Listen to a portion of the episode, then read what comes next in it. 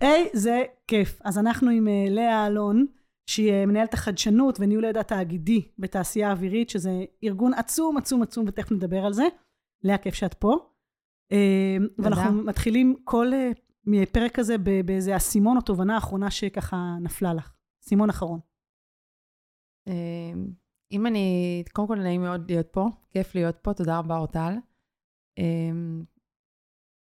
אה, אני אגיד על משהו אה, מקצועי בעצם, שזה סוג של אה, מחשבה אחרונה בעקבות אה, אה, כל מה שקורה לאחרונה, שזה הכל, הכל יחסים בחיים. It's all about relationships. Uh, אם זה יחסים בעבודה, אם זה יחסים אישיים, אם זה יחסים עם, uh, בסופר, עם המוכרת, uh, זה הכל שם. Uh, דגש הוא על uh, יחסים טובים עם אנשים, uh, ליצור, וליצור את ה...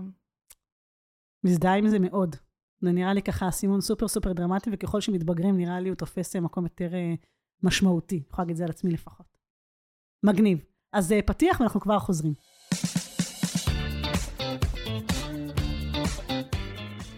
איך הופכים את הידע מנכס של האדם הבודד לנכס של הארגון כולו?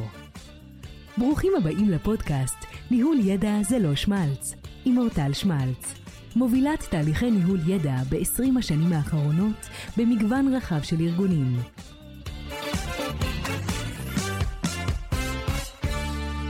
לאה, אז אנחנו אה, אה, נפגשות לפרק אה, אה, שעוסק, אם ניתן לו איזה כותרת אולי, בקשר בין אה, חדשנות לניהול ידע, אבל לפני שנצלול לממשק הזה בין שני התחומים, שהוא נורא מרתק בעיניי, תספרי טיפה איך התגלגלת, כלומר, מאיפה הגעת? תעשייה אווירית זה התחנה הנוכחית שלך, אבל היית לפני זה בחברת ייעוץ בתחום ניהול ידע וניהלת הרבה פרויקטים וזה, אבל מאיפה התחלת? מה, מה המקור המקצועי שלך? אני בכלל התחלתי באדריכלות. בכלל למדתי אדריכלות. בעברי ה... לא ידעתי את זה, פרט חשוב. כן, עסקתי בזה חמש שנים בערך, אה, אה, ואיכשהו אחר כך אה, התחלתי לעבוד באיזה חברת סטארט-אפ. היינו שלושה, חמישה אנשים בהתחלה, ואחר כך גדלנו לאט-לאט. עם הזמן הפכתי להיות מנהלת מוצר, ועבדתי המון עם חברות עם, עם חו"ל ועם... אה, לקוחות אה, בחו"ל ובארץ. רגע, אבל זה מעבר נורא קיצוני. כלומר, מי להיות אדריכלית שמתעסקת עם אה, בניינים, המון, תוכניות, נכון. גרמושקות, לא יודעת איך קוראים לזה. איך, איך לאיזה סטארט-אפ, באיזה תפקיד, כלומר, איך המעבר הזה היה? זה בטח היה לפני כמה שנים בערך. הרבה, האמת. זאת אומרת, זה, היום המעבר הזה הוא גם הרבה נוהרים, אבל כאילו, איך, איך הגעת מאדריכלות לחברת סטארט-אפ? Uh, האמת שזה די במקרה, וכמו שאמרתי, זה בעניין של אנשים. זאת אומרת, הייתה איזו משרה שמצאה חן בעיניי. אדריכלות uh, אהבתי מאוד, אבל היו שם כמה חלקים שפחות. אני פחות בן אדם שיושב מול מחשב ויודע ורוצה לעבוד ולשרטט uh, כל היום, אז הממשק הזה פחות uh, uh, התאים לי. Uh, אהבתי מאוד את היצירתיות. הרבה השקעה שם. ללמוד אדריכלות בשביל uh, לעבוד חמש שנים ולהבין uh, שהשרטוט הוא לא, לא חלק שאת מחבבת, לא? אמ, לא, קודם כל זה הנדסאית אדריכלות, זה פחות זמן, אה, זה פחות אה, לימודים. אמ, אבל זה בסדר, בחיים זה בסדר. אני גם אה, מסבירה את זה היום, גם עצמי, גם לבנות שלי, מותר לעשות shift ים. אפילו היום במרכז החדשנות, כשאנחנו עובדים על פרויקטים, ואנחנו משקיעים בפרויקטים, אנחנו לפעמים עושים shift, כי זה פתאום פחות נוח, פחות מתאים, כן. פחות מסתדר על העתיד של מה שאתה רוצה לעשות, וגם מה שמתאים לך באופי. אומרת, אתה לומד משהו, אתה מתחיל משהו, ופתאום זה לא כל כך אה, מתאים לך. כן, אתה גם מתבגר באיזשהו תהליך כזה, ופתאום אולי מה שהתחלת ומה שחשבת זה לא זה, זה מעניין. אז, כן. אז חברת סטארט-אפ וניהול מוצר, ואז כמה זמן היית שם ולאן עברת? בחברת הסטארט-אפ הזו הייתי 12 שנים, אנחנו כבר וואו. גדלנו למעשה, אה, נהיינו כבר חברה די גדולה, קרוב ל... מחמישה אנשים עברנו ל-40 איש. וואו. זה יפה, ומכרנו המון בעולם.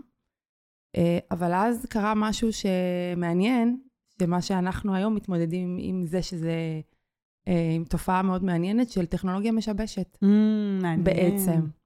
מה קרה? מעניין. אז אה, אנחנו, זו הייתה חברה שבעצם המודל שלנו היה, פעם היו טלפונים, לא היו סמארטפונס, לא היו טלפונים חכמים. חכמים.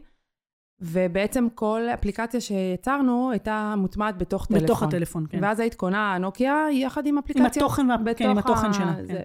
ואנחנו היינו בעצם אה, ספקים מאוד אה, גדולים, גם ביפן, בצרפת, באוסטרליה, של אה, קורא ברקוד בעצם, באמצעות המצלמה. מהמם, של QR קודים של כאלה. QR קודים. זה היה מאוד מאוד חדשני בזמנו, היום כולם יש להם QR קודס, אבל פעם כן. ממש היה לא, צריך ממש אפליקציה מיוחדת, היום זה בא פשוט במצלמה. וגם לחנך את השוק, כי בעצם זה היה ברמה שאחד מהתרחישים שלנו ביפן, מאוד, הם מבזבזים המון המון זמן בתחנות רכבת. אז uh, היה לנו ממש טפטים כזה על תחנות רכבת של מוצרים, ואנשים היו עושים קניות ביחד עם. הברקוד, תוך כדי, מה זה, וזה זה 15 בתחנת שנה רכבת. אחורה, לא, כמה שנים אחורה? זה בערך, אה, כן, קרוב ל-15 שנה טוב, אחורה. פורץ דרך באמת לתקופתו.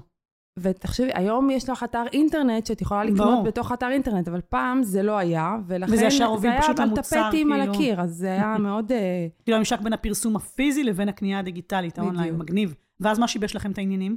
אה, סטיב ג'ובס, עם ספארטפון. זה נחמד שלהרבה אנשים הוא ממש המציא את המצאת המאה, ולכן הוא שיבש את החיים.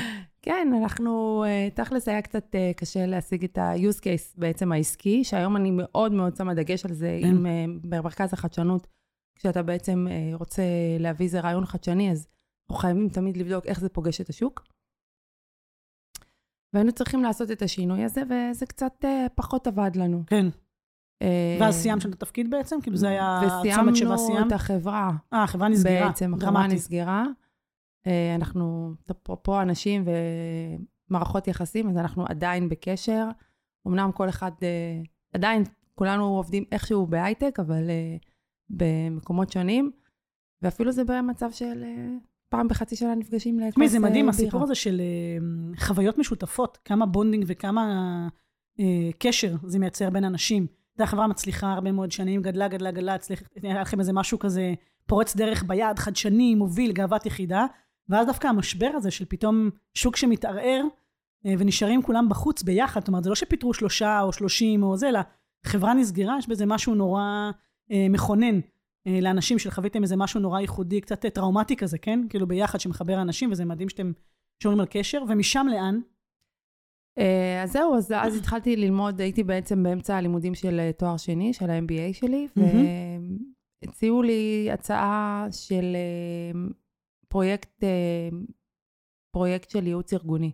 כי למדתי ייעוץ ארגוני, כן. התמחיתי בייעוץ ארגוני, אז הציעו לי הצעה של פרויקט של ייעוץ ארגוני, וכפרויקט, ועשינו פרויקט במשרד הרווחה, בשירותי מבחן לנוער ומבוגרים, פרויקט ענק, מאוד מאוד כיפי ומעניין, ועשינו אותו טוב, כנראה, מספיק טוב שהציעו לי משרה. מלאה, ונשארתי, ובאמת... מה, אה, במשרד הרווחה כאילו היית? זה התפקיד היה שם? לא, התפקיד היה כאילו? בחברת ייעוץ אצל יאיר דמבינסקי, זיכרונו לברכה. זיכרונו לברכה, וואו, איזה... בוא נעצור זה שנייה רק להגיד. באמת, אחד האנשים, הוא נפטר ממש לפני לא מזמן, כן. עשרה ימים, שבועיים אני חושבת, הם ממש מאושיות של אה, עולמות ניהול הידע, איש רחב לב, מקסים, הוא ממש אה, היה המנטור שלי בתחום הזה, מדהים אני בכלל... שיצא יצא לך לעבוד תחתיו ככה, מדהים. ממש היה המנטור שלי, ב- גם בתחום הזה וגם בכלל, באופן כללי כבן אדם, אז אה, אם כבר אנחנו עוצרים דקה כדי לדבר לגמרי. עליו, אז, אה, אז זה זה. הוא היה אבא שגידל ממש גידל היה דמות הרבה כזאת, אנשים בתחום הזה. ממש היה דמות כזאת, כן. גם עבורי ולא עבדתי ישירות תחתיו, הייתי ממש קצינה צעירה, והוא היה אחד באמת מהעמודי תווך של, ה, של התחום הזה, בצ, בצ, בצעירות של התחום הזה, נכון. ממש בצעדים הראשונים. אה, אדם מאוד רחב לב, אה, ומאוד חכם בפיצוחים שלו ובשילוב בין טכנולוגיה לתהליכים ואנשים. מאוד, בעיקר. מרשים מאוד הוא היה. אז, אה, אז אה, למדתי ממנו הרבה ואני מאוד מודה על זה. אז, אה, אז זה, זה היה תחתיו, זאת אומרת, הוא הציע לי את, ה, את המשרה המלאה, ואמרתי, אוקיי, ניהול ידע, מעניין, אני אוהבת, אני אוהבת אנשים, אני אוהבת תהליכים, אני אוהבת אה, טכנולוגיה, וזה הסתדר לי מצוין, ומצאתי את עצמי אה, שבע שנים, כמעט שמונה שנים, אצל יאיר, אה, עושה פרויקטים, התחילה עם פרויקטים קטנים, ולאט לאט אה, הובלתי את פרויקטים מאוד משמעותיים במקומות כמו מקורות, כמו אה, אה, חטיבת המבצעים של צה"ל, כמו חיל מהמם. האוויר, אה, עבדתי עם אה, בפרויקטים שהם ייעוץ ארגוני, או כבר. או כניסה לניהול, לניהול הידע? ניהול ידע. כלומר, שירה, שירה זינגר עם קורות, שהייתה כאן לא. מזמן, והפרק שלה היה באוויר לא מזמן. כן. ועם אה, ליאור, ליאור שפיגלר. שפיגלר מחיל האוויר, אה, שגם תכף אנחנו, אה, זה נ- נעלה פרק איתו. כן. אנחנו עושים לך פרקים ממש חיים שכאלה עם כל התחנות בדרך. אני באמת, זה מרגיש ככה, כי אני פשוט פוגשת אותם בסוף אה, זה, ואני ממש שמחה. אפרופו אנשים, הם אנשים מדהימים, אז תגידי רגע משהו על התקופה הזאת הייעוצית שנכנסת פתאום מייעוץ ארגוני קצת באמת לעול- לעולמות של ניהול ידע, איזה סוג של פרויקטים עשית? אה, בתחום, שעבדתי אצל יאיר. כן. בעצם זה הגיע מ- מ- מכל הקשת, אה, כשבסוף, אה, מה שמאוד אהבתי, ואני מאוד מקפידה על המתודולוגיה הזאת, זה שזה בסוף מתלבש על תהליך. מה. הכוונה תרחיבי? כשאתה יוצר, קודם כל אתה צריך להבין שאתה יוצר את התהליך הנכון. ברגע שיש לך את התהליך הנכון והוא מובנה והוא ברור, מדברת על תהליך העבודה, לא על תהליך ניהול הידע. כלומר, שהתהליך מבחינה אושית, כלומר, התהליך התהליך המקצועי. מבחינה אושית כן. לגמרי, ואז אתה על זה מלביש טכנולוגיה, כי אני נתקלתי בהמון מאוד מצבים שבעצם אנשים באים, נותנים לך טכנולוגיה, ולך תתאים את התהליך שלך, התהליך עבודה שלך בתוך הארגון לטכנולוגיה. אז זה לא נכון, כי יש פה אלמנטים של תרבות גם, שאתה צריך כל הזמן לשנות, אז צריך תמיד להתאים את הטכ... בסוף מגיעה הטכנולוגיה, בסוף רק. כשאתה מבין את התרבות ואתה מבין את התהליך, על זה אתה מלביש את הטכנולוגיה המתאימה. אה, אז אה, אז מרבית הפרויקטים שלך היו עם אוריינטציה טכנולוגית? כולם? כולם. כולם, כולם, כולם. אה, המון מאוד, המון עם מערכות מידע בעצם. כן. אה, ו- ולהוביל אה, תהליכים של... אה, תגידי, אני רוצה. שנייה לעצור על הנקודה הזאת שאמרת על תהליכים, כי כשאתה מגיע לארגון קונקט טכנולוגיה, הרי הוא בא כי הוא רוצה לקנות טכנולוגיה במקרים נכון. שאת מתארת. אז הוא מצפה, כמו שאת אמרת, שתביא את הטכנולוגיה ונתחיל לעבוד, מקסימום קצת התאמות וכולי. ואת אומרת, שנייה, חביבי, לפני שאתה מתחיל פה עם טכנולוגיה, בוא, בוא נראה שנייה את התהליך, ואולי גם נתקן לך את התהליך. אני נתקלתי כבר כמה, כמה וכמה ארגונים שאומרים לי, אותה, את נכנסת לאזורים אבל שהם, לא בגלל זה קראנו לכם, אנחנו קראנו לכם להניח לטכנולוגיה, ומה את מתקנת לי עכשיו את התהליכים של איך אנחנו עובדים? עכשיו, זה גם לוקח זמן, גם את אה, אולי דורכת על רגליים של אה, אנשים אחרים, גם זה לא בתיאום הציפיות אולי מול מה שהלקוח קנה, כי הוא קנה טכנולוגיה ולא קנה עכשיו ארגון ושיטות או מהנדסי תעשייה וניהול, וגם אה, זה מעכב את הפרויקט, כלומר, מתחילה לתקן עוד דברים שהם כאילו בתהליך עצמו. קצת כאילו בחוויה שלך, איך זה, איך זה נחווה בממשק שלך עם לקוחות, אגב מערכות יחסים? אז תראי, קודם כל, רוב, רוב הדברים שאנחנו מכרנו, במרכאות, הם, זה תשתית טכנולוגית, אוקיי? למשל, ניקח דוגמא את השארפוינט, מהמם. שרפוינט זה מגיע אה, תשתית. מהקופסה, כן, תשתית. כן, זה בעצם, מה שאת בונה, זה מה שיש בשארפוינט. אז את יכולה לעשות מה שהרבה מאוד ארגונים עושים, abuse מאוד מאוד משמעותי לשארפוינט. נכון. הם פשוט לא יודעים להשתמש בו. זה אחד. ודבר שני, אה, זה מה שאנחנו בעצם כל הזמן מכרנו. את, ה, את הייעוץ הארגוני תהליכי הזה, בנוסף כלומר, לטכנולוגיה. מראש הפרויקט אמר, תקשיב, שמים תשתית, אבל היא תשתית היא ונילה כזאת, כלומר, עם, עם פלסטלינה. וכדי להתאים אותה לארגון שלכם, אנחנו צריכים באמת להכיר לעומק את התהליכים, כלומר, מראש היה ברור שזה התהליך שאליו הולכים. נכון. אני יכולה להגיד לך, אגב, רק אנקדוטה על הסיפור של האביוז, אני לוקח את האביוז של השארפוינט דווקא למקומות חיוביים. כי אני עשיתי, התעללתי בשארפוינט, אני חושבת, מה- מהאביוז מספר אחת זה אני נראה לי בארץ להתעללויות בשארפוינט. ואחד, אני חושבת, הפיצוחים הראשונים שהיו לי, לדעתי ב-2003 אולי, אה, הייתה את הגרסה הראשונה של השארפוינט שנכנסה לצבא, ואחד הדברים הראשונים שעשיתי זה לקחתי את היומן, את הקלנדר של השארפוינט, ועשיתי לו אביוז רציני והפכתי אותו לספריית מסמכים. למה? הבנתי שמש"קיות חינוך, כדי שהם ישתמשו בספריית מסמכים שלי ובחומרים, אה, בחומרים עצמם, אני לא יכולה לשים להם את זה לפי תיקיות נושאיות. אם אני לא אנגיש להם את המסמך, את המערך לטיול, את המורשת קרב, ביחס לאירוע, ביומן, ליום אה, פרוץ מלחמת ששת הימים, הם לא יוכלו לחפש אותה בעץ נושאים שלי, כן? בתיקיות או במערכת, נכון. ברכיב של ה... בו ובפרט של הרכיב של ניהול המסמכים. אז כאילו זה ה views הראשון שהבנתי ב SharePoint, שאם אני אקח דווקא את היומן, כלומר שהתהליך, מה שאת אומרת, שתהליך העבודה שלהם הוא חודשי. הן מתכננות כל פעם חודש, חודשיים קדימה, הן רואות איזה ימי ציון ואיזה אירועים כאילו יש ביומן, ואם אני אצליח לקשור את המידע, את ה content שתומך את התהליך הזה שלהם, של תכנון פעילות חינוך, פיצחתי את השיטה. אז כאילו זה הביוז שאני הכי גאה בו, נראה לי, ב-20 שנים האחרונות על השארפוינט. לא, אבל זה abuse מצוין, כי זה בעצם, על מה, זה, זה בדיוק מה שאני מדברת. כן, כן, כי לגמרי. ההנגשה של הקונטקסט היא בעצם הדבר הכי חשוב. כי יש המון המון פורטלים שכולם עושים, ואף אחד לא באמת נכנס אליהם. כן. אחת הבעיות הכי גדולות במערכות מידע, זה שזה, אף אחד לא חייב להיכנס לזה. זה לא, זה לא איזה מערכת תפעולית שאני כדי ל, ל, לנהל תהליך, אני חייב להיכנס לתוך מערכת, כמו סאפ למשל. כן. בלי להיכנס לסאפ, אני לא יכול לעשות תהליך רכש, רכש, לצורך כן. העניין.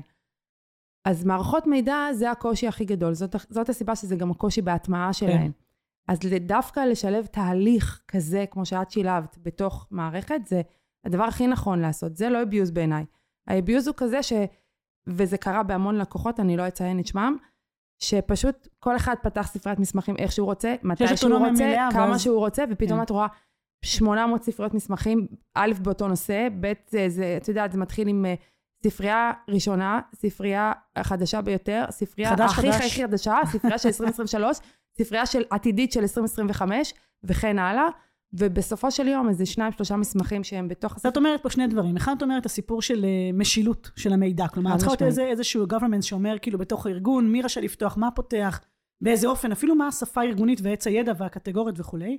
אבל יש לי שאלה, כי התחלת את זה שלך במעבר להיות מנהלת מוצר בחברה הטכנולוגית. את, את יודעת למשוך חוטים מהתקופה הזאת כמנהלת מוצר לתפיסות שהובילו אותך בתהליכים ופרויקטים של ניהול ידע? כי זה, אני, זה ממש אה, קפץ לי. התחלת לדבר על מערכות ועל תשתית ועל הניהול של תהליך העבודה ועל איך מנצלים את המערכת בצורה אפקטיבית. כאילו, מה מניהול המוצר לקחת לעולמות האלה? למה אני שואלת? כי בפרק שלנו עם רינת סלם, שהיה הפרק הראשון לפודקאסט, רינת סיימה את תפקידה בדיוק בעיריית ירושלים, ועברה להיות מנה, מעין מנהלת מוצר. היא כאילו דיברה על זה גם, שהמעבר שלה עכשיו כמנהלת ידע זה לנהל מוצר בגישה הזאת, או לעבוד מאוד מאוד, אה, בפרויקטים מאוד מאוד טכנולוגיים עם גישה של ניהול מוצר. אז לא, אחד הדברים שהם- שמעניינים אותי זה, זה כי זה ככה ממש מצלצל לי כזה מוכר, כן? מהמעבר שלך בין ניהול מוצר בחברת אה, סטארט-אפ לבין אה, פרויקטים של ניהול ידע. כלומר, ההיבטים הטכנולוגיים וכולי, אם את רואה שם איזה דברים שכאילו נשארו לך אה, כאיזה בסיס מקצועי כזה שהוביל אותך לאיך את מנהלת פרויקטים בתחום ניהול הידע. אז, אז כן, אני אגיד, דווקא בתחום, זה קרוב מאוד גם לתחום של חדשנות, של מה שאנחנו עושים עכשיו. זה בעצם, כשאתה מנהל מוצר בחברת סטארט-אפ, אה, זה מוצר שהוא בעצם לא, לא בדיוק שלם. אתה לא בא ללקוח ואתה אומר לו, זה מה יש, תיקח, take it or מוצר leave it." מדף, כן. כן, אני לא, אנחנו לא מייקרוסופט, ולא כן. היינו משהו שאנחנו יכולים לבוא להגיד, זה מה יש, תסתדר. תיקח. אז תמיד היה שם את כל הנושא של שינויים ושיפורים. מהמם. התאמה ללקוח. מה שמכונה שושים. ממש מה שמכונה שושים, וכל הזמן. זה, זה גם מה- שקורה עם, עם ניהול מוצר. אתה בעצם אה, מביא ללקוח איזושהי, איזושהי גרסה, עובד, ואז אתה לאט לאט אה, משפר אותו. פעם זה היה בהתאמה, ואת, אם אני כבר מדברת על, על התאמה גם תרבותית, כי פעם היינו צריכים למכור ליפן, ופעם היינו צריכים למכור לאוסטרליה, ופעם היינו כן. צריכים למכור לצרפת, וכל אחד מהם היה לו איזושהי דרישה לאלה טיפה משעמם שונה. ברכבת, ואלה רוכבים על סוסים ומחפשים בדיוק, קנגורו. התרחיש שבסוף השתמשו במוצר הזה, כי בסופו של דבר יש גנריות למוצר, אבל עדיין התרחישים הם קצת שונים, אז ההתאמות היו נדרשות. שזה מה שמתכתב לך עם תהליך ניהול הידע שאמרת על הסיפור של שינוי התהליכים, וכאילו לקבל משהו מהקופסה ולהתאים אותו בעצם. כלומר, בדיוק. ההבנה שזה לא copy-paste בעצם, בפרויקט. ייעוצי אחד לפרויקט ייעוצי אחר. לגמרי, מגניב. אז זה מה שהיה שם, היה שם תהליך, היה שם אנשים, שבעצם היה צריך להטמיע, להטמיע ול, ולהתמודד עם התרבות הארגונית, ויש שם את כל ה... את כל ה בעצם את, ה, את הקשת ואת כל האקו-סיסטם, כי היית- היה צריך להתחשב גם בלקוח ובצרכים שלו, מצד שני היה צריך להתחשב בצורך העסקי שלנו כחברה, כי גם בסוף אנחנו צריכים כן, להרוויח. להתפרנס. ו- וכל השרשרת הזאת של להביא ערך ללקוח מצד אחד, כדי שהוא בעצם גם ירצה להמשיך, א', לעבוד איתנו ולשלם עבור המוצר הזה. אז אה, זה בעצם האתגר הכי גדול היה גם של אה, ניהול המוצר, ואני רואה את זה היום. גם בחדשנות, גם עם הפרויקטים שאנחנו... אז זהו, אז בואי נעבור הלאה רגע, כי עצרנו כאילו באמת בחברת ייעוץ שהיית אצל יאיר כמה שנים? כמעט שמונה שנים. שמונה שנים. ומשם, לאן את הולכת? אז, אה, אז לפני שנתיים וחצי בערך התחלתי אה, לעבוד כראש תחום ניהול ידע בתעשייה אווירית, אה, תחת ארגון ה-CTO. תעשייה. אווירית בנויה אצלנו מחטיבות, מארבע חטיבות זה ארגון שונות. עצום, כמה עובדים איך בתעשייה ארגון האווירית? עצום, אנחנו קרוב ל-16,000 עובדים. מטורף. ומתוכם, אפרופו ידע, יש קרוב ל-6,500 מהנדסים. אחוז לא מבוטל מהם, אני לא יכולה להתחייב על איזה אחוז, הם ברמת, אה, עם PhD, PhD. דוקטורים. ממש ו- מומחים בתחומם. ממש ממש מומחים בתחומם, בכל תחום אפשרי שאת יכולה לחשוב עליו ברמה טכנולוגית. מטורף. אז מה שיפה אצלנו בחטיבות זה שבעצם יש מגוון. אנחנו בעצם אה, מצליחים אה, להגיע למצב שאנחנו, יש לנו טכנולוגיות שהן רלוונטיות לים, יש לנו טכנולוגיות שהן Mm. רלוונטיות לאוויר, ליבשה, אה, לכל אספקט, לחלל, מה שאת רוצה, יש לנו חטיבת טילים וחלל, יש לנו חטיבת תעופה, יש לנו חטיבה של כלי טיס צבאיים שבעצם עוסקים בעיקר ב- בנושאים אוטונומיים. כן. ויש לנו חטיבה שנקראת אלתא, שהיא בערך יחסית אה, עוסקת בהרבה מאוד דברים, בסנסורים, ב... סייבר וכולי. סייבר, הכל. אנחנו בעצם HLS, אנחנו כן. מצליחים להגיע לכל אה, מקום אפשרי, ואנחנו תגידי, אז הולכים איך- ומתפרסים. את אומרת פה שכאילו כמה מאפיינים ש... שאני תמיד אה, נורא מאתגרים אותי, אם הייתי צריכה להחליף אותך בתפקיד, כאילו זה נראה לי מטורף, כן? א', זה ארגון עצום, עם כמות אדירה. כמות אדירה של מומחים, באמת, כאילו לא זה, ובתתי התמחויות, כמו שאמרת, ים, יבשה, אוויר, חלל, אה, לא יודעת מה, לוויינים, מטוסים, כלי טיס בלתי מאוישים, באמת מגוון עצום של אה, עולמות תוכן. ומצד אה, אה, שלישי, המגוון הגדול, כלומר, השונות בעולמות התוכן, זה לא ארגון שהוא הומוגני ואת אומרת, יאללה, פיצחתי משהו אחד, copy paste, בום, אני עושה scaling ורצה, אלא באמת יש איזו שונות גדולה. ו... ואיך איך מנהלים ידע במפלצת כזאת? כלומר, איך עושים, איך עושים בכלל דבר כזה? אה, א', לא לבד. תשובה מעולה, אמרנו מערכות יחסים, נכון? ואנשים. ממש ממש לא לבד. אה, אחד הדברים ש... שטובים וקורים מאוד מאוד בארגון זה בעצם אה, הרבה רצון טוב. יש המון המון אנשים שרוצים לעשות, לעזור, להיות חלק, ויודעים ומבינים ומכירים את, ה... את התחום.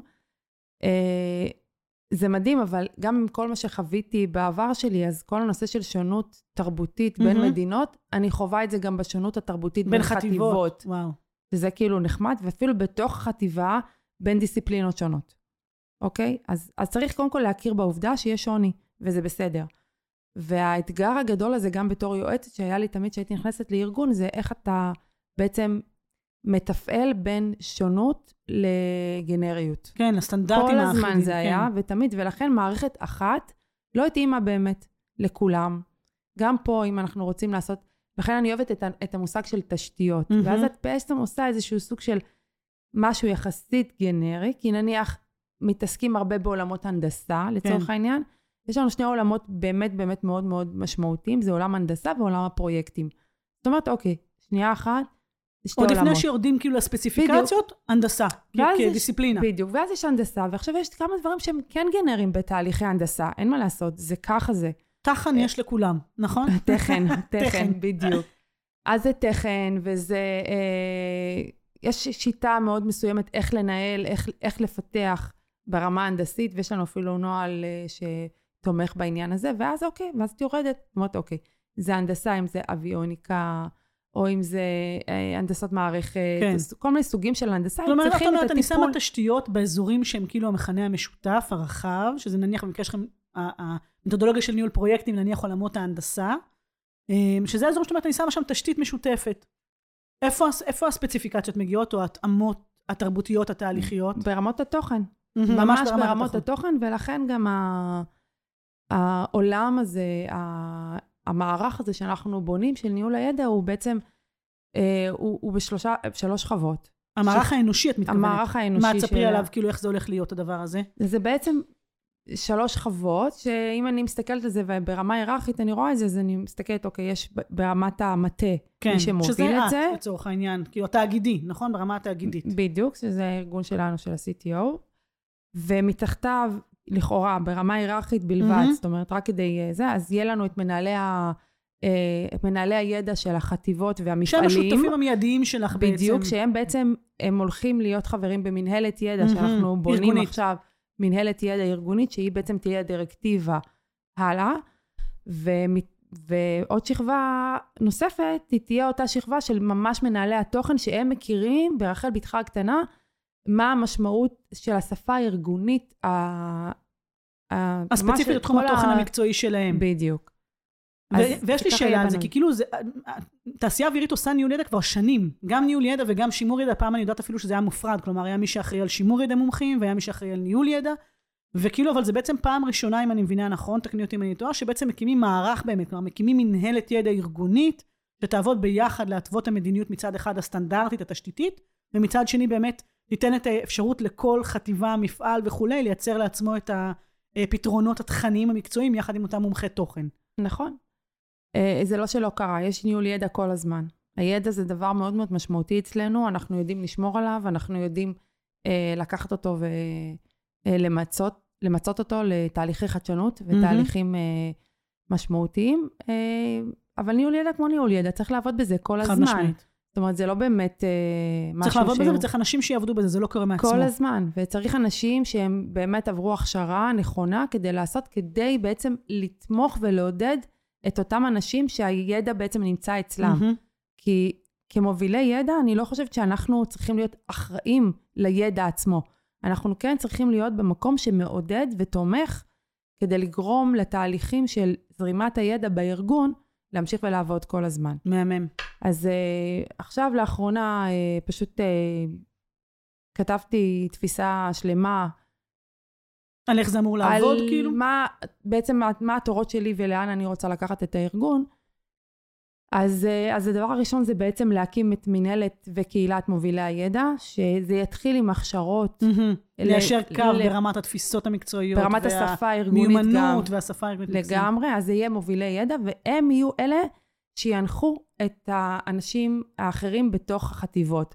עכשיו, הרעיון לעשות את זה, זה כדי שלא לא יהיה בן אדם אחד ריכוזי. שהידע, או בכלל כל הנושא של המתודולוגיות וההובלה, יושב תהיה אצלו. אצלו, וליצור מצב שאנחנו כל הזמן נהיה ממשיכי דרך, וכל הזמן יהיה מי שילמד את האחרים, והנושא הזה של ניהול ידע יהיה בעצם כבר די טבוע ב-DNA. אני מאוד uh, מקווה שזה מה שיקרה כן. בארגון ב, בשנים הקרובות.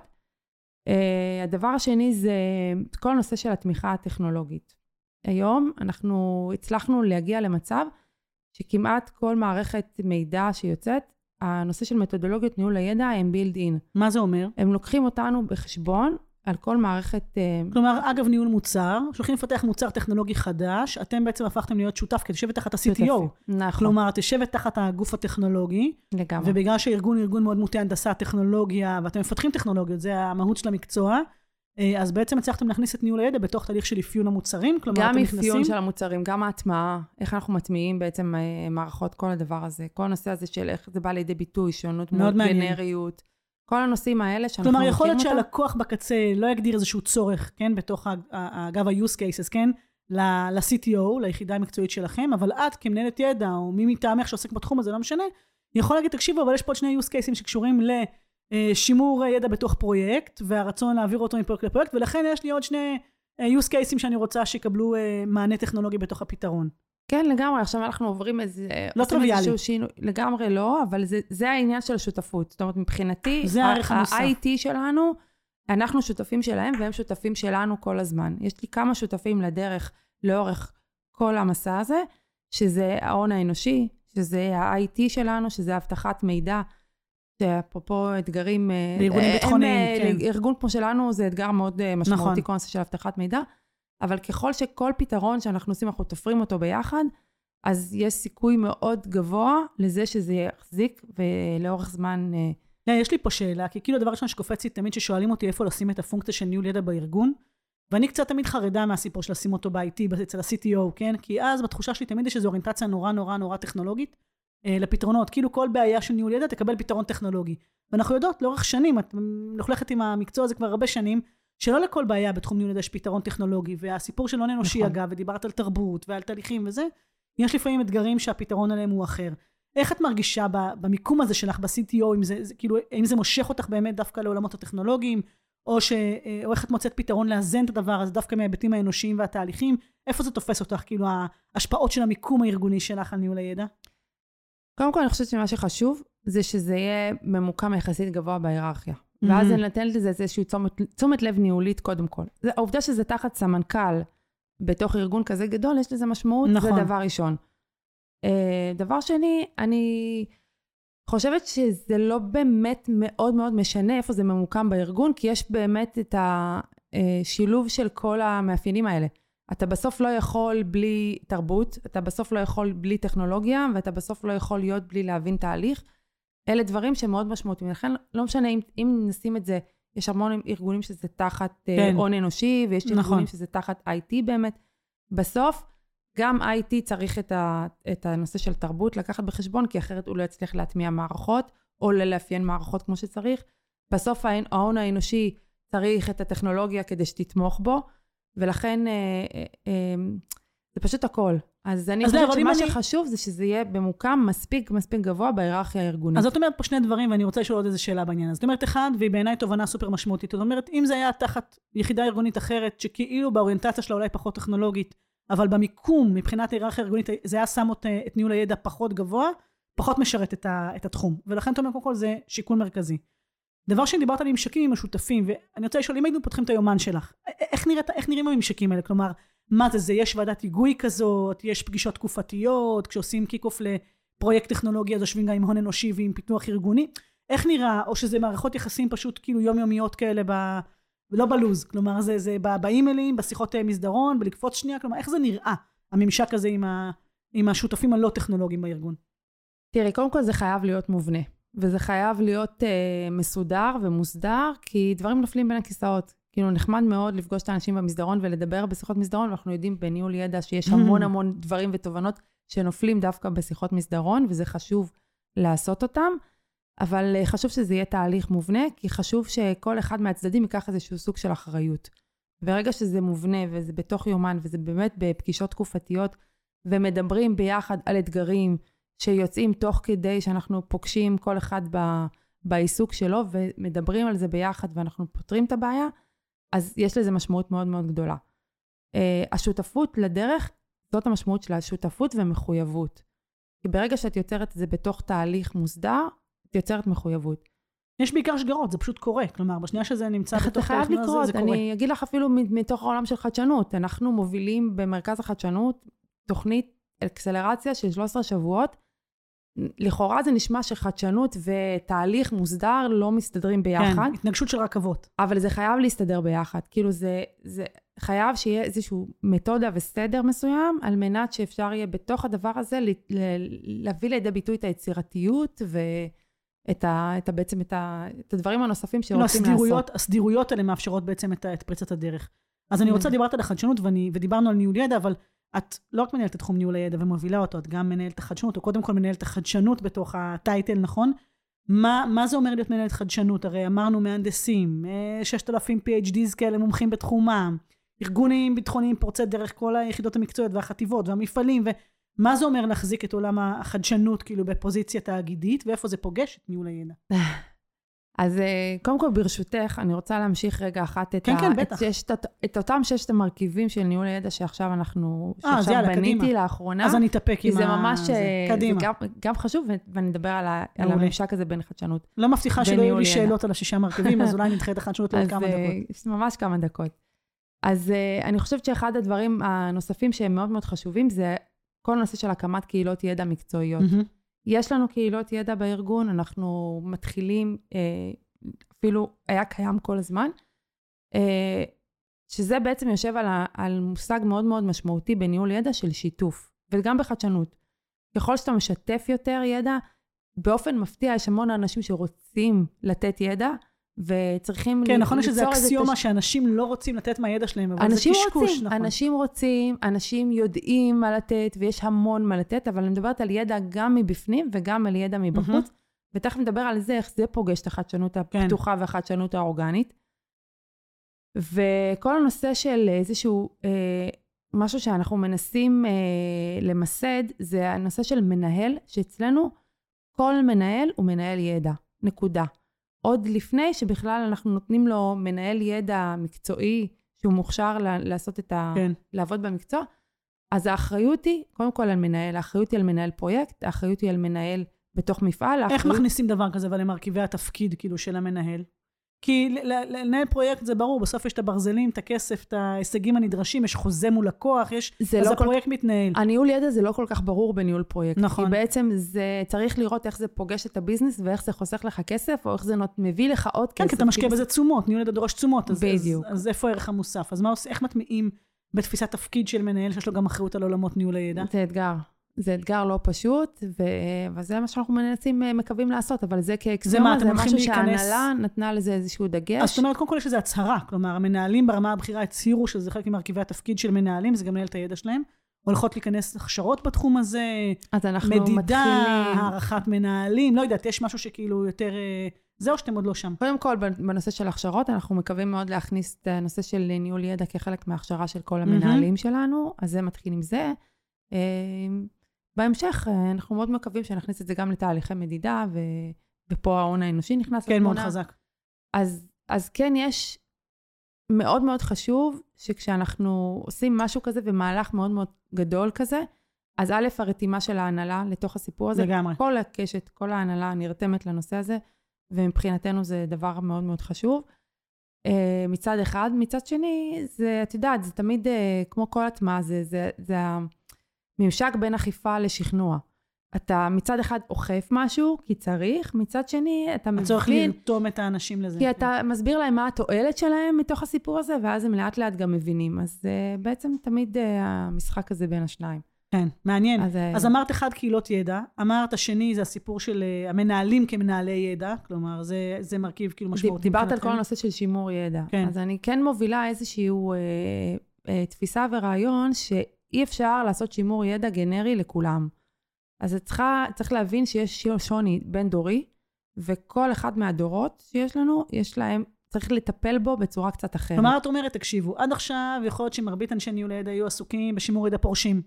שהפורשים לא היה העוזבים הצעירים, אלא הפורשים באמת היה גיל פרישה, פנסיה. כלומר, אנשים מומחים שעבדו 40 שנה. גם ידענו, ידענו זה גם היה מראש, קל. כן, היה מתוכנן, עכשיו הביג רזיגניישן, ואנשים זה לא חוזרים לעבודה וכולי, והמעבר כמובן של הדורות היותר צעירים בין תפקידים באותה חברה ובין חברות כאילו וכולי, אז זאת אומרת, כבר יש בעצם צורך בשימור ידע מומחים, אה, או כשהם עוזבים, אבל זה לא פרישה, ואז הגיל שלהם, המנטליות שלהם, רמת הניסיון שלהם היא אחרת. אז אפילו הייתי מתקנת אותך בטרמינולוגיה. נו. אין יותר, המושג הזה של שימור ידע, אני מנסה לחשוב, לשחרר האם הוא אותו. בכלל הוא רלוונטי. כי ככל שאת עושה תהליכים של שיתוף, תוך כדי ongoing ו-on the job, תוך כדי עבודה, את אומרת אולי זה מייתר את הצורך לאט בשימור. לאט אנחנו מקווים לייתר את הצורך בשימור כתהליך מובנה. זה נראה לי בעיקר באמת ההמשגה של מה אומר שימור. נראה לי השימור מתייחס בעיקר, אני חושבת, פחות לפרוצדורה של אה, אה, תיעוד, שאנחנו רגילים, כן. אלא דווקא לסיפור של להשאיר את הנכס הזה ברמה הארגונית, ואז יכול להיות באמת בשיתוף ידע ובדיפוזיה בין אישית, וזה יכול להיות גם במרכיבים אחרים. אז אני מסכימה איתך על ה... על ה... זה גם מוביל אותנו למה אנחנו רוצים לעשות מהידע הזה, כי בסוף אנחנו לא שומרים ידע כדי לשמור אותו, ובזה זה נגמר, ברור. ולהגיד, יש לנו המון אה, שרתים מלאים באינפורמציה, מסמכים. ואין לנו מה לעשות עם זה. מה אנחנו הולכים לעשות עם הידע הזה? מחר מגיע בן אדם, אני יכולה, יאיר, זיכרונו לברכה, היה תמיד מספר את הסיפור הזה, שאם את יושבת עם בן אדם, הוא אומר, אם הבן שלי היה לוקח אותי עכשיו שלושה ימים, מכניס אותי לחדר, ואומר לי, תלמד אותי כל מה שאתה יודע על ניהול ידע. לדוגמה, מספר לו מתודולוגיות, המון המון דברים. האם אחרי שלושה ימים הוא ידע לפתור את הבעיה הבאה? לא בטוח. כן. ואני מסכימה עם זה לגמרי. לגמרי, לגמרי. אז, אז זה מה שאנחנו מנסים לעשות. עכשיו, איך אנחנו... אז רגע, אז אני עוצר אותך פה רק כדי להמשיג את הזה. אז אמרנו אחד, קהילות ידע, אמרנו השני, הסיפור של תפיסת תפקיד מנהל את רואה כמנהל איך את כל ידע. הזמן מנסה להגיע למצב מתוד... מתודי ומסודר. אני צ'קליסטים, אני זה חיה על נכון. צ'קליסטים, אני חיה על צ'קליסטים. רואה, אבל בסוף זה כן מגיע. והשלישי שאמרת, זה באמת הסיפור, אמרת פה דגש לא נורא מיוחד, על הסיפור של, שימ, של שימור או שיתוף, לא משנה, לשמור את הנכס הארגוני הזה של, של המומחיות, אה, בהסתכלות רב-דורית. כלומר, שהתהליך הזה שעושים עם אנשים שהם בואכה גיל פנסיה, לעומת חבר'ה צעירים שהם אה, פיתחו מומחיות, אבל כבר עוברים לדבר הבא שלהם, דורש בעצם, כמו שאת אומרת, יחס דיפרנציאלי לאופן שבו אנחנו עושים תהליכים של אה, לחלוטין. הנגשה של הידע הזה שלהם. וזה מה מעניין. שכרגע אנחנו מנסים לטפל, כי היום מבחינה, מבחינת השונות של, של האנשים שקיימים בתעשייה, ועדיין קיימים אלה שהם בפ, בשלבים כן. של פנסיה, וקיימים את, ה, את אותו דור חדש, שהוא הוא שונה, הוא, זה דור, תני דוגמה. זה דור חדש, זה דור שחודשיים, שלושה או ארבעה חודשים הוא עוזב, אה, את לא יודעת מתי הוא יעזוב. אבל אז יש לי שתי שאלות. האם, האם בהכרח זה אומר שיש לו מומחיות שאנחנו רוצים לשתף אותה? כלומר, בן אדם היה חצי שנה, שנה בתפקיד, הוא מוגדר מומחה, לא מוגדר מומחה.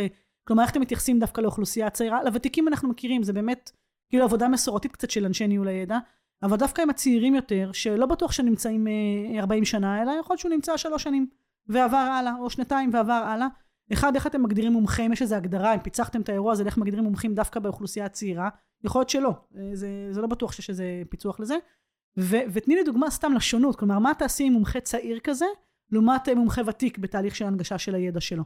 כאילו, איך אתם מתייחסים, איך הדיפרנציאליות באה לידי ביטוי? אם יש לך איזה דוגמה כזאת.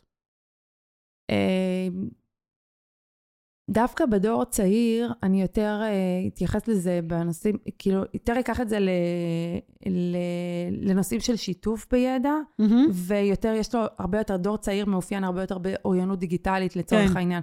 אז אני הרבה יותר אתן לו כלים דיגיטליים, כמו סרטונים, כמו טיקטוקים, כמו אה, רשתות חברתיות, אפשרויות כאלה שמה. שיאפשרו תקשורת. כלומר, את אומרת, אם אני, אני אקח. טיקטוק או של רשת חברתית, אני, מה שאני מייצרת שם, זה את השיתוף, את, את הבין אישי. כלומר, שוב, האזור הזה שבו אני יכול להעביר את הידע שלי בצורה בלתי אמצעית, זה יכול להיות באמצעות תהליכי הדרכה, חונכות גם להעביר את הידע וכולי, וגם לקלוט. ידע מאחרים. זאת אומרת, כן. זה ממש חשוב, כי בסופו של עניין, אני רוצה לחנך אנשים כדי שידעו לפתור את הבעיות הבאות ולחשוב איך, לפ... איך, אה, איך ללכת קדימה. תשמעי, ו- אנקדוטה, קראתי איזה פוסט אתמול של מישהי מאחת המכללות הפרטיות, שכתבה, היא ביקשה עצה ברשת, היא אמרה, תקשיבו, הסטודנטים הם, אה, כן, דור ה-Z כזה וכולי, אה, אנחנו לא באותה תפיסה לגבי תהליך הלמידה, שאלו אותה מה, מה הסיפור, אז אמרה, תקשיבו, הם מבחינתם, הם לקוח, הם שילמו עכשיו כסף למכללה שתלמד אותם, והם לא מוכנים לקחת את האחריות ואת התשומות שזה דורש מהם כדי ללמוד, אלא אתם תלמדו אותנו, שילמנו כסף, זה, זה, זה החוזה בינינו.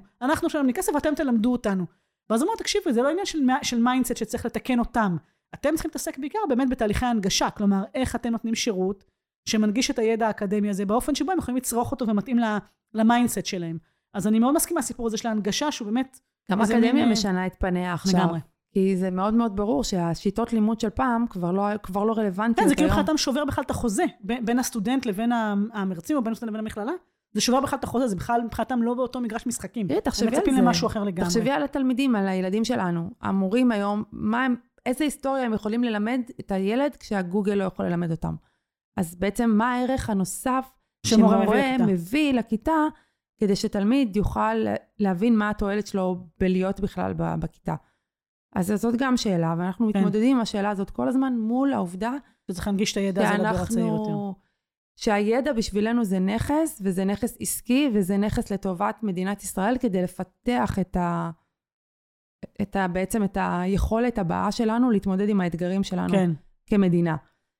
אז אמרנו, אז- שוב, אני חוזרת לצ'קליסט שלי, אז אמרנו הקהילות, אמרנו הסיפור של תפקיד מנהל כמנהל ידע, אמרנו על הסיפור של אה, שימור ידע או העברת ידע של מומחים, נכון? מה עוד בתוך העקרונות שאת רוצה לבסס ולהטמיע?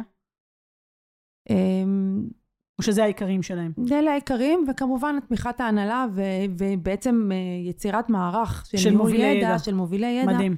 שבעצם הם יהיו אנשי ה...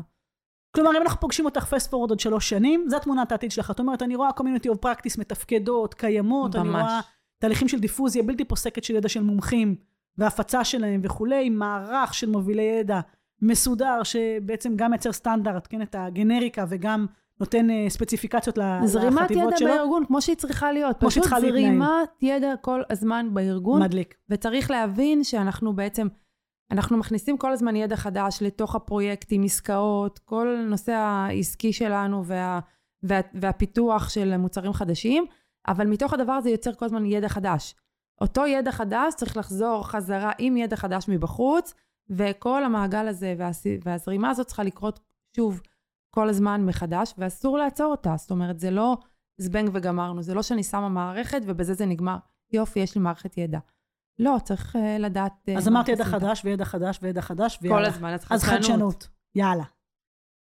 מה זה חדשנות ב- בתעשייה אווירית? מה זה המרכז חדשנות? מה זה אומר להיות מובילה תאגידית של תחום חדשנות? מה זה אומר הדבר הזה? מה, מה הציפיות בתחום הזה? תראי, קודם כל, אה, חדשנות, זה, יש אה, איזה מס, אה, אה, נוסחה מאוד שאני, שאני מאוד אוהבת ואני משתמשת בה, היא נוסחה של MIT דווקא, מהמם. שבעצם אומרת שחדשנות זה אה, המצאתיות כפול, אה, כפול מסחור, או הבאת ערך. Mm, עכשיו, יש, יש משמעות גם לכפול וגם לשני ה, בעצם הצדדים של הנוסחה. אז אחד זה כמובן יצ... המצאתיות, זה להמציא משהו. מצד שני, זה המסחור. ו...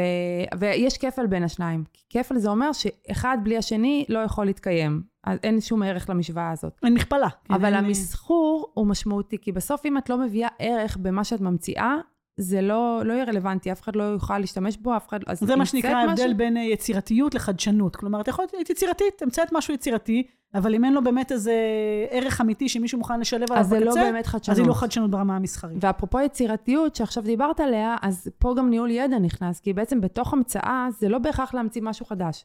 זה לפעמים להשתמש בידע קיים. זה רציתי לשאול אותך על יש מיש או יש מאין אז בחדשנות. זהו, אז זה גם וגם. זאת אומרת, בעיקר, אני אומרת לך שבהרבה מקרים זה אפילו יש מיש. לבוא ולהסתכל רגע בחצרות האחורי, האחורים שלנו, לראות כן. מה קיים, ומתוך הדבר הזה לצמוח.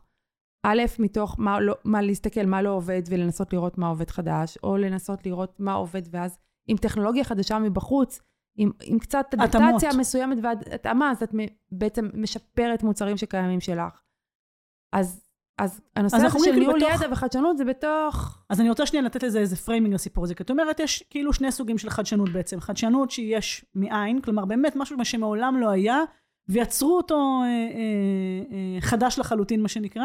שזה מאוד מאוד אה, מתאים למה שנקרא טכנולוגיות משבשות, כי... נכון. זה סטיב ג'ובס כאלה. זה כן. דברים שקורים פעם בכמה זמן. כן, מספיק Airbnb כזה שמשבש את עולם המלונאות, או, או לצורך העניין, לא יודעת מה, אובר שמשבש את כל אה, תאגידי המוניות למיניהם, וכל כן. אחד יכול להיות נהג מונית. זה מה שאנחנו מכירים מהאזרחות. בדיוק, וה, והעולם של, של חדשנות שלי ל יש מיש, היא כאילו, את אומרת, הממשק לעולמות ניהול ידע מאוד חזקים כי את אומרת, יש כבר ידע, יש כבר פרקטיקה, אנחנו יודעים לתחקר מה עובד ומה לא עובד, ואז שם או שנתקן מה לא עובד, ונביא איזה אינוביישן לדבר הזה, אה, או שניקח משהו שעובד בנישה.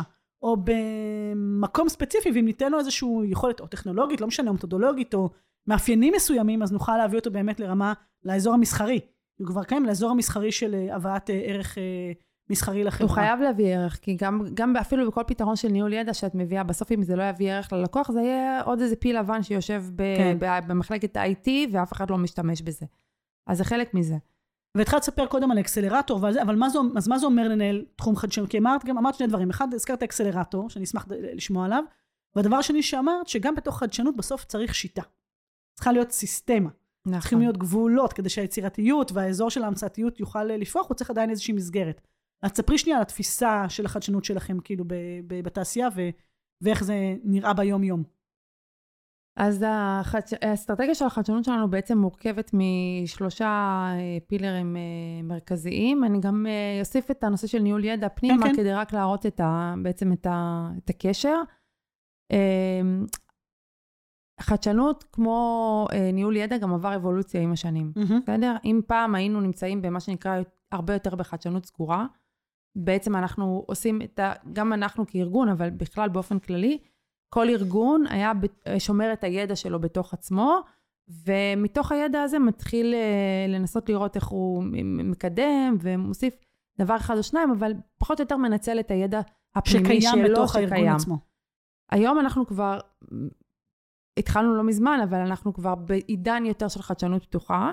מה שנקרא ש... Open Innovation. Open Innovation, שזה בעצם להביא, להסתכל מה יש בחוץ, לראות את הטכנולוגיות שיש בחוץ, לראות את הידע שיש בחוץ, ולראות איך אנחנו מביאים אותו פנימה לתוך הארגון, אה, ולא להמציא דברים מחדש, אלא לבוא ולהגיד, יש את זה בחוץ, רגע אחת. איך רותמים את זה לטובת איך... הערך העסקי שאנחנו כן. רוצים להביא. עכשיו, זה גם אם אנחנו היינו מפתחים המון המון, גם מערכות מידע היינו מפתחים פנימה בתוך, בתוכנו, אז אני רגע אחת שמה בצד את כל uh, אתגרי אבטחת mm-hmm. מידע שלנו, אבל אנחנו היום בתפיסה של, רגע, אם קיים משהו בחוץ, בואו ננסה לראות איך אנחנו משלבים את זה בתוך הארגון. ואז איך זה נראה? זה נראה בדמות רכישות של סטארט-אפים? זה נראה בתחום של אה, שותפויות עם חברות מסחריות? איך זה נראה? אז זה מה שמוביל אותי למה שאנחנו קוראים לו החדשנות ההיברידית, שזה בעצם השיתוף פעולה בין השניים. Mm-hmm. רגע אחד אנחנו בודקים מה יש לנו בחצר, אנחנו מבינים מה קורה בחוץ, ואז לראות אם אפשר, עדיף לעשות שיתופי פעולה mm-hmm. בין השניים. בדרך כלל זה ברמת שיתופי פעולה לפרויקטים חדשים לגמרי. לפעמים שאנחנו שנינו ממציאים משהו חדש. סטארט-אפ מביא טכנולוגיה מסוימת, אנחנו מביאים את הידע שלנו, כי יש לנו, כמו שאמרתי, המון המון מהנדסים, כן. שבעצם יש להם, אה, אה, הם מוכשרים בעצמם גם בתחום הספציפי שלהם, אבל גם במקצועות כמו הנדסת מערכת, שבעצם בסטארט-אפים זה מאוד מאוד חסר.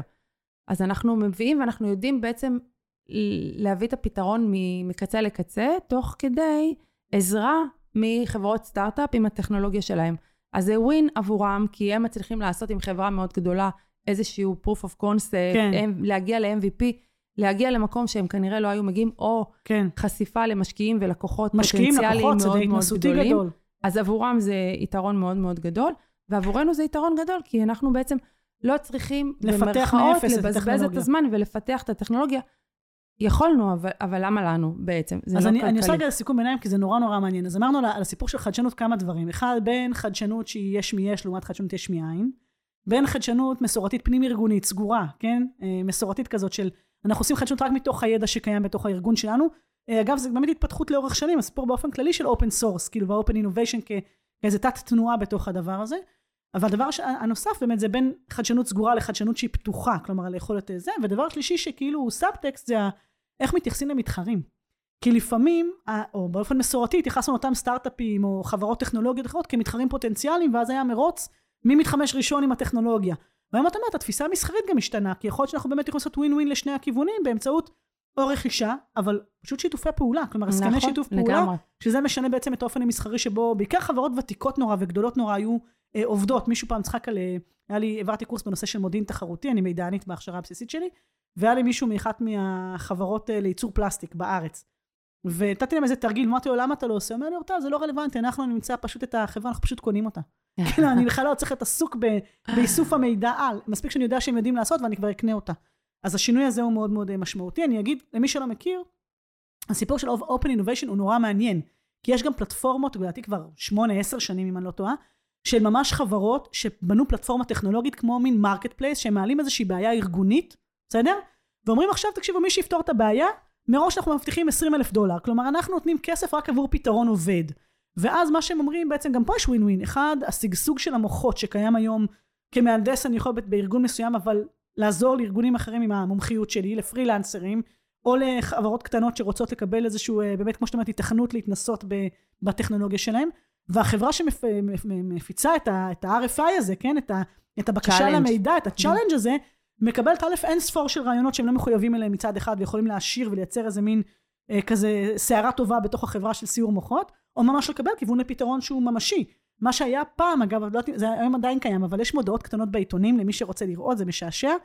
יש באמת בקשה למידע, RFI. מהמם. אה, קיבוץ X מפנה X דונם של לולים, והוא מחפש עכשיו הצעה למה לעשות עם השטח, בסדר?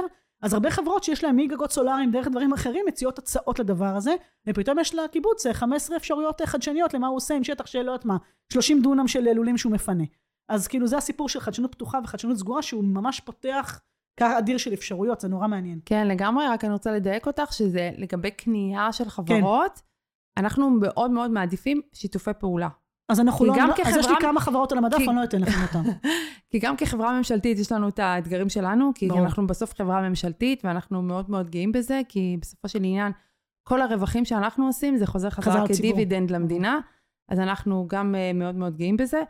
אה, וגם העובדה שיש לנו מהנדסים, ואנחנו יודעים בדיוק לאיזה כיוון אנחנו רוצים ללכת, וחצי מהדברים שאנחנו עושים, אם לא יותר, הם מסווגים. כן, אז אנחנו לא באמת, אה, אבל, אה, אבל כן, זה, זה, זה. הכיוון, וכשדיברת על challenge אז זה אחד מבעצם הכלים של החדשנות שיש לנו. זה כלי לחדשנות, זה נכון. פשוט, אבל אה, היכולת אנחנו עושים להמשיג את זה- בכלל את האתגר של מה... לגמרי. מה אז, אז זה? זה כלי אחד של לבוא ולפרסם challenge ולקבל הצעות, ואנחנו מהמם. עושים את זה המון בתוך הארגון.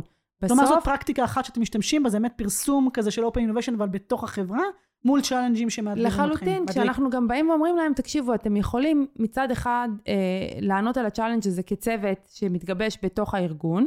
אתם יכולים להביא צוות של כמה מהנדסים כן. מדיסציפלינות שונות כדי לענות על האתגר. הארגון מפנה לכם את הזמן, ונותן את הקרדיט, בדיוק, ובואו ואתם תעזרו. מצד שני יכולים לבוא יחד עם חברת סטארט-אפ שנראית לכם שיכולה לתת מענה ביחד איתכם ל... ל... בעצם לאתגר הזה, ואתם יכולים לבוא יחד איתם ולהיכנס לתוך מרכז החדשנות תשמעי, אני- ולעבור את התהליך אני ביחד. חושבת, כאילו, בסיפור של הון אנושי, אגב, כאילו, ואקדמיה, כמה... דרך אגב, גם מאוד מאוד. מעורבת. אנחנו מאוד מאוד מערבים את האקדמיה. תראה, אני כן. שמה את הכובע של עובד בתוך ארגון, שזה, איזה דבר אדיר זה, שאני בתוך הארגון שלי, במקום ללכת כל מיני חברות סטארט-אפ בחוץ וכולי, מאתגרים אותי. כלומר, מעבר לעבודה היומיומית שלי, שאני יכולה להיות מושקעת ב... את ה... ביומים שלי 120% מהזמן והמחשבה, פתאום אומרים, תקשיבי, הנה אתגר ארגוני, והאתגר... וה- והארגון מגבה אותך. בואי, קחי איקס מהזמן שלך. את יכולה לבד, את יכולה עם צוות, את יכולה רק אתם, כי אתם יש לכם את הידע בפנים, מה שנקרא החדשנות המסורתית. יש חברות סטארט-אפ ואקדמיה שהבאנו, אתם רוצים להיכנס לאקסלרטור, לעשות את זה כמשהו מובנה ומסודר, בואו תיכנסו. אבל איזה אדיר זה לעובד, כמה רענון יש בזה, לחלוטין, וכמה להיות לגמרי. up to date מול טכנולוגיות, ולהיות קשור עם ארגונים בחוץ, איזה ערך אדיר זה להמשך התפתחות מקצועית של עובדים. זה מקסים במובן הזה של הון אנושי, זה כיוון אדיר להשאיר עובדים, להמשיך לפתח אותם. אגב, כל הסיפור של upskilling, כן, ל- ל- לכישורים שיש לי, איך אני שומר אותם כל הזמן up to date. נכון, כי זה חלק. מהדברים גם שאנחנו נותנים להם פה במרכז. אנחנו, אנחנו לא בעצם מתרכזים המון המון בלתת להם איזה שהם יכולות אה, טכנולוגיות, כי יש להם את זה. כן. אנחנו גם יוצאים מתוך נקודת הנחה שהם מביאים את זה איתם. שיש להם והם מביאים את זה איתם, והם יכולים אפילו ללמד אותנו. אבל אנחנו נותנים להם את הערך הנוסף של מה שפחות יש להם, וזה למשל אוריינטציה עסקית. מהמם. זה לדוגמה, אנחנו מלמדים אותם איך לעשות storytelling, ואנחנו מלמדים אותם איך לבנות תוכנית עסקית. ואנחנו אומרים להם מהיום הראשון, לך תפגוש את הלקוח, תראה האם מה שהרעיון שלך פוגש אותו. זה מגניב, האם מגניב, זה מה שהוא מגניב. רוצה. והיו מצבים שעשינו ממש ברמות, תוך כדי אקסלרטור, פיבוטים. אני כשאמרנו, אומרת רגע, לך, זה זה- לא באמת... זה מדהים, כי אם אני שם באמת שוב, אני מכסה את הראש, תנסו גם אתם ככה לחשוב ולשים את הכובע של עובד בתוך תאגיד גדול. כן, נכון. אתה בדרך כלל לא מרים את הראש מעל המים, אתה כאילו בתוך הדבר הזה בלוחות הזמנים, ופתאום לנשוב אוויר פסגות כזה, גם של אתגר ארגוני, שהצד של ה business הוא קריטי לארגון, כי אחרת אולי היה challenge, וגם האפשרות לפ... לפגוש את השוק, ולפגוש אקדמיה, וסטארט-אפים, וכאילו אני לא סגור באיזה חדרון, באיזה cubicle לבד, אלא אני... הח... החברה, הארגון נותן לי להיות פתוח לעולם, זה. מדליק. ומצד שני, באמת נותן לך לפתח גם את, ה, את פריצות הדרך הכי משמעותיות שיש. באמת אנחנו עושים דברים, אני לא, אני לא יכולה לדבר על הרבה דברים, לא, זה על אמת, כלומר, לא יש באמת פרויקטים ראינו- שכאילו גדלו מתוך האקסלרטורים ומתוך הצ'אלנג'ים, שנתנו פתרון עסקי טוב לחברה והם קורים. בלי דוגמאות, אני יודעת שיש מגבלה של סיווג, אבל על, על אמת זה קורה, כלומר, עובד יכול להסתכל ולהגיד, זה אני, כן, עשיתי, תרמתי. כן, לחלוטין זה קיים, זה קיים, זה, זה, זה אפילו קיים מ- מרעיון, תראי, גם החדשנות הרבה פעמים נו- נו- נולדת מתוך צורך מסוים, נניח, יש לנו כמו challenge, כן. אוקיי? אז יש איזשהו צורך מסוים, ולפעמים זה סתם רעיון, שאמרנו, אוקיי, מישהו יש לו רעיון, ו... ובזה זה נגמר, אז, אז הרעיון שמישהו פעם אחת בא באיזשהו רעיון של, סתם לצורך העניין, יש לו, הוא רוצה לפתח משהו, אה, סנסור אקוסטי כלשהו. מהמם. לא היה לנו קו עסקים כזה, של אקוסטיקה או משהו כזה אצלנו בתעשייה האווירית, ומתוך כל הדבר הזה, מתוך רעיון של צוות של אנשים, נולד קו עסקים חדש. רגע, אז אני של יוצרת, כי נתת משוואה. מהממת. אמרת במשוואה, תקשיבו, יש המצאתיות, הייתה, וי, נכון? נכון. צריך משהו אקוסטי, פתרון אקוסטי. את אומרת, למה זה נולד, למה במשוואה בסוף בחדשנות נוצר פס ייצור כזה, שזו דוגמה מהממת? כי בכפול, צורך עסקי, גם, מצאו שם איפה זה יכול כנראה להביא ערך למפעלים שקיימים היום, ואיפה האקוסטיקה משרתת, לא יודעת מה. לגמרי. לוויינים בחלל. והיום בסדר. אנחנו נותנים fight לחברות סטארט-אפ. שהן עונות על צרכים אקוסטיים בצורה בלתי רגילה. מדהים. וממש מהנושא שלנו. ולפעמים זה גם מגיע למצב של אה, לקצר זמני פיתוח. כי גם התייעלות בסוף ארגונית. אנחנו מפתחים, אני יכולה לדבר, חטא שלוש, נמכר עכשיו לגרמניה, זה כן. עשרות שנים, כמה שנים טובות של פיתוח. ויכול להיות שלפעמים רכיב מסוים, בגלל טכנולוגיה חדשה שיש בשוק, מקצר אנחנו זמן יכולים הפיתוח. לקצר זמן פיתוח על ידי אה, שיפור של רכיב כלשהו כן. בתוך כל הדבר הענק הזה. אז מבחינתנו זו הצלחה. בטח. הצלחה מצוינת, מדהים. וזה גם חלק מהעניין. אז זה גם יתרון לעובדים, זה גם יתרון אה, לחברה, כמובן. זה גם יתרון לנו באופן כללי בשוק, כי בעצם גם רואים אותנו כשחקן מאוד מאוד משמעותי. חדשני ולא ישן וממשלתי, בדיוק. וכאילו בתדמית של ארגונים ממשלתיים יש איזו תחושה שזה כזה הזקן עם, נכון. ה, עם הזקן הלבן. נכון, כי אנחנו כל הזמן כאלה, ואנחנו כל הזמן מתחדשים, והאמת שכל הזמן... אני נורא שמחתי להתחיל לעבוד בתעשייה האווירית, מבחינתי זה היה איזשהו סוג של סגירת מעגל ציונית, כן. ו... אה, ואני שמחה לגלות, ארגון באמת באמת פורץ דרך, חדשני, טוב לעובדים שלו, אני, ואני מדהים. לא אומרת את זה סתם, אני באמת מאוד, אם את רואה אותי, לא רואים אותי כשאני מדברת, אבל אם את רואה אותי אז את מבינה שיש שם אפשרויות גדולות למוביליות ולעשות פיתוח פחות אישי או יותר ופיתוח מקצועי. מה שאתה רוצה, ובאמת. אני לא מכירה הרבה ארגונים שנותנים את האפשרות הזאת. מגניב. לאה, תגידי, לקראת אה, אה, סיום, סוגיה שאת אה, רצית לדבר עליה, או משהו שאת נורא גאה בו, שאת אומרת, וואלה, אני לא יכולה לסיים את השיחה בלי לדבר על. יש איזה משהו כזה שפספסנו?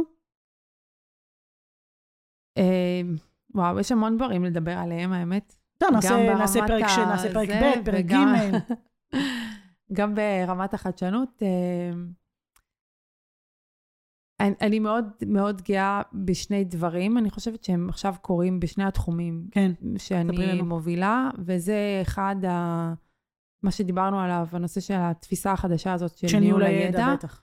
שאני מאוד מאוד שמחה שתמיד זה היה משמעותי מאוד בארגון, והיום במיוחד יש לזה תשומת לב. איזה... תשומת לב משמעותית זה, כן. מאוד, ולכן אה, אה, זה אחד. ודבר שני, זה א', בפרויקטים עצמם, של מרכז החדשנות, כן, וב', אה, בהובלה של אה, אה, תוכניות חדשות, שקורות בתוך אה, כל הפעילויות וכל התוכניות שקורות, כדי לעודד חדשנות בתוך הארגון. מהמם. זה גם לעודד את החדשנות בתוך הארגון. כן. אז, אז זה זה, בפתיחת אקסלרטור מיוחד של טכנולוגיות חלל, דבר שאין אותו בארץ. בארץ, זה וואו. רק אקסלרטור ייחודי לנו. ומגיעים אליו רק אנשים מבפנים, או שאתם גם מכניסים, כמו שאמרת, לא, דווקא אקדמיה, אקסלרטור, תעשייה? הנה, זו- זו דוגמה נוספת, שזה אה, אקסלרטור שקוראים לו אסטרה, שאנחנו בעצם מביאים רק סטארט-אפים בחוץ, מגניב. טכנולוגיות חלל מיוחדות, ואנחנו, כשהם מוכיחים שהם יכולים, אנחנו עושים איתם שיתופי פעולה, וראיה לכך היא שני סטארט-אפים שאנחנו כבר עשינו מדהים. איתם שיתוף פעולה, אז להם זה טוב. אז אם זאת הזדמנות לקרוא לסטארט-אפים לבוא, יאללה. ובעצם לעשות איתנו שיתופי פעולה, אנחנו קוראים אז אולי לכולם. נשים איזה לינק לקול הקורא הזה שלכם לאסטרה, למי שרוצה להצטרף, אם יש איזה מקום אה, או פרטים כן, שאפשר אנחנו התחלנו להירשם. עכשיו מחזור מספר 3, אז אנחנו אה, מגניב. נשמח בכלל שיהיו בדיל פלואו שלנו. עוד. אה, אז אנחנו כן. נעשה את זה, נשים איזה קישור או פרטי קשר או משהו כזה שתשאירי כן, לנו. ואחד הדברים שבאמת באמת חשובים שקורים אצלנו במרכז, זה הנושא ש... שכאילו חטיבות מדברות אחד עם השני, ומה שמדהים לראות שבתוך הארגון, אה, אפילו היו, דוגמה אני יכולה לתת לך, זה שני, שני פרויקטים שבאו כל אחד בנפרד מחטיבות שונות, למחזור הראשון, ובמחזור הרביעי הם חזרו יחד לפרויקט משותף בין החטיבות. בין הזה, מגניב. וזה סוג של דברים שאת לא, זה אומרת, אחלה אוקיי, מדד זה לא הצלחה רק... לראות את הדבר הזה, נכון? לגמרי. שהם מדברים אז- ביניהם, שהם רוצים לעשות משהו משותף, שהאגו בצד קצת. זה כבר אנחנו וזה- מדברים על מדדי הצלחה, מדהים, אנחנו, נכון. כשאנחנו מודדים את עצמנו, אנחנו ברמה של 60 אחוז הצלחה במרכז החדשנות, מדהים. כשהמדידה היא סביב פרויקטים שקיבלו המשך הזמנות והמשך הזמנת לקוח. אז יש המשך אה, פיתוח אז שלהם. זה 60 מדהים, אחוז אה, הצלחה מאוד מאוד יפה. ממש יפה.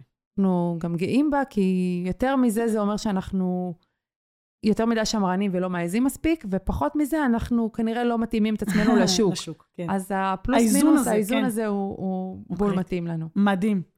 לאה, תגידי לפני סיום, אם לא היית בעולמות הארגוניים, חדשנות, ניהול ידע, פיתוח ארגוני, טכנולוגיה וזה, באיזה מקצוע היית? מה היית עושה? שאלה טובה. זה כזה לא כל כך אה, נכון לחזור אחורה יותר מדי, אבל נראה לי הייתי לוקחת את תחום האדריכלות, כן? אבל הייתי הולכת לעולם דווקא של עיצוב פנים, מהמם. שזה בעצם אה, משלב עבודה עם אנשים, צורך, אה, אה, מי הם, מה הם, להבין, להכיר אותם, להטמיע ולתת להם להיות, אה, אה, ולתת להם ערך מאוד מאוד גבוה, כי זה הבית שלהם ואיכות חיים. והמקום שלהם. כן. אז אה, כן הייתי לוקחת את זה לכיוון של... אז אה, אלון מעצבים, זה זה הדור הבא שלנו, זה מגניב. לאה, היה מרתק. למד ומע- א'. כן, ל"א מעצבים. תודה רבה רבה, היה תענוג. מעצבים לך את העתיד, אפרופו. תראי, אנחנו עוד חמש דקות פה ויש לך סלוגן, כרטיס ביקור ולוגו. לאה, תודה רבה רבה. תודה.